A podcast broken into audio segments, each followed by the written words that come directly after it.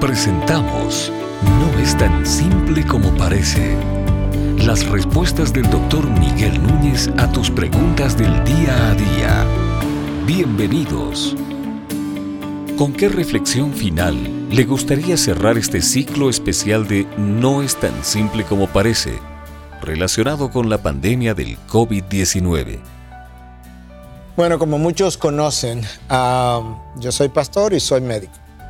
En esta pandemia, como me ha tocado jugar un rol médico muchas veces, y frecuentemente las entrevistas, sobre todo de la sociedad, tienen que ver con la parte médica. He respondido y he hablado muchas veces como médico, pero obviamente hay un rol pastoral que también me ha tocado jugar intermitentemente en la pandemia y que después de un número de preguntas que hemos respondido eh, durante esta serie, muchas de las cuales tenían más bien un corte médico, yo creo que, es, que vale la pena poder cerrar este ciclo de preguntas con, ah, con una reflexión que tenga un peso espiritual. Y yo creo que de las cosas que necesitamos recordar y que esta pandemia, espiritualmente hablando, ahora nos puede dejar, es, eh, en primer lugar, volver a ilustrar, porque ya lo sabíamos, nuestro Dios es soberano, y no solamente es soberano, es omnisciente, y es un Dios de providencia, y es un Dios que conoce el fin desde el principio, lo que implica que Él conocía cada pandemia que el mundo ha tenido desde el siglo II, que es la, primera pandemia que, tenemos conocimiento, pero ocurrió en el siglo II, desde esa hasta la de hoy y las posibles futuras él las conoció desde antes de que la eternidad comenzara. Ese es el concepto de omnisciencia. Entonces, la pandemia nos sorprendió, la, la, pandemia del coronavirus actual nos sorprendió, pero no a Dios. Él está en control, Él sabe lo que hace, nunca ha cometido un error, Él sabe cuándo va a comenzar, Él sabe cuándo va a terminar. Pero Él también sabe en cada pandemia cuáles propósitos Él tiene, cuáles propósitos Él está persiguiendo, va a terminar cuando sus propósitos hayan sido cumplidos. La iglesia tiene un rol que jugar, tiene un rol de proclamar el Evangelio en medio de la pandemia, porque al final la muerte espiritual es la peor de las muertes. La iglesia tiene un rol que jugar como ente compasivo. De hecho, en todas las pandemias anteriores, la iglesia ha estado como punta de lanza en el cuidado de los enfermos. La iglesia tiene que ser de sal y luz en medio de la sociedad. La iglesia tiene que jugar un rol de inyectar esperanza para tratar de estabilizar las vidas que están tan agitadas y tan en pánico. Entonces yo creo que eso es algo de lo que también nos puede quedar, que la iglesia tenga bien clara, bien claro cuáles son mis roles, mis responsabilidades. Yo creo que eso debemos recordarlo. Debemos recordar también que eh, no podemos anhelar volver a lo que teníamos, a la supuesta normalidad, porque como ya se ha dicho y se ha publicado, la normalidad era el problema. La vida individual, la vida separada, cada cual haciendo su propia cosa. E, en este tiempo muchos cristianos han testificado de cómo se habían alejado de Dios, alejado de la palabra, cómo habían experimentado apatía, cómo estaban en estilos de vida pecaminosos que no habían reconocido. Y eso es algo que es bueno ver que el pueblo cristiano ha, reconocido y se ha arrepentido de esas cosas. Yo creo que eso es algo también positivo de esta, de esta pandemia.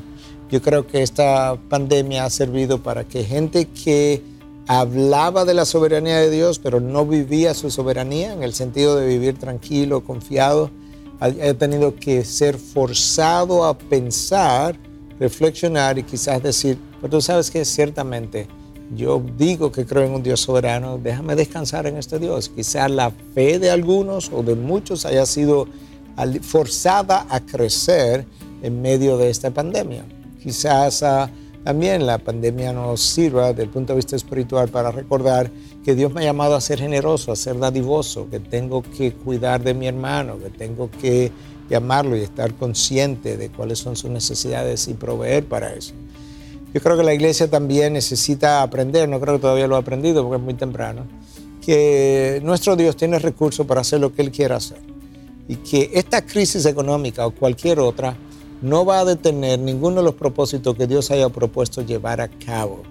Que si los ingresos de nuestras iglesias bajan, eso no tiene que ver con la economía, tiene que ver con que Dios decidió bajar los ingresos, porque en la baja de los ingresos Él tiene un propósito o más de uno que Él quiere llevar a cabo. Pero si Dios tiene propósitos con una iglesia en particular, los recursos para llevar a cabo dichos propósitos, Él los puede proveer en el desierto donde no hay recursos. Dios creó un universo de la nada.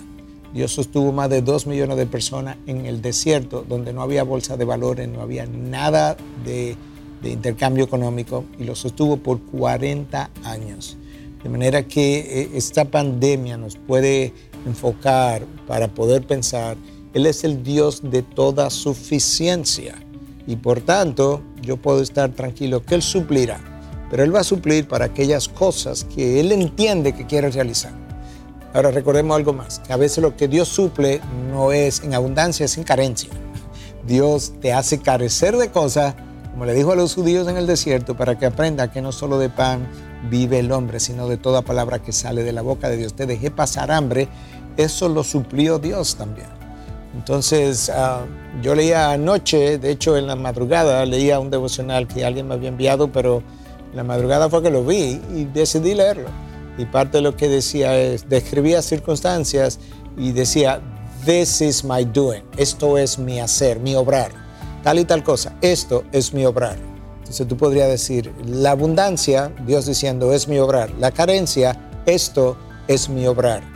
Ah, la sobrevivencia, en mi caso de COVID y en otros no, esto es mi obrar. Mi muerte, pero la sobrevivencia de otro, en el caso de una enfermedad X o de este coronavirus, tú puedes Dios puede decir, este es mi obrar. Porque las cosas ocurren por la voluntad soberana de nuestro Dios. Uh, yo no siempre tengo todas las explicaciones a todo lo que ocurre, pero sí yo tengo un Dios que ha declarado, trust me, confía en mí, yo sé lo que hago, yo sé por qué permito las cosas, dos pajarillos no caen al suelo sin mi consentimiento, por tanto dos vidas no pueden pasar de este mundo al próximo mundo sin el mismo consentimiento. No te preocupes por qué comerás, qué te vestirás, yo he visto las flores del campo, las aves del cielo, yo las he visto. ¿Quién por preocuparse tan solo podría agregar tan solo una hora a su vida? Nadie puede hacerlo. Uh, entonces, confía en mí, es lo que Dios está diciendo. Yo uh, mantengo, soporto uh, en, en, mí, el mundo entero está en mis manos, como dice esa canción de niños en inglés. He holds the world in his hand. Él, él sostiene el mundo en su mano. Ojalá al final de esta pandemia el pueblo de Dios haya aprendido. ¿Sabes qué? Esa canción que se canta más bien en inglés, pero que ahora yo la puedo usar traducida a esa frase, uh, es verdad. El mundo, con todas sus pandemias, han estado en las manos de Dios todo el tiempo. Y en ese mundo es que yo vivo y de ese mundo que yo salgo para el mundo del eterno al que Él me ha llamado. Que Dios bendiga tu vida. No es tan simple como parece es una producción de Ministerios Integridad y Sabiduría. Para más información, visita nuestra página de internet integridadysabiduría.org. Gracias por tu gentil atención y será hasta la próxima.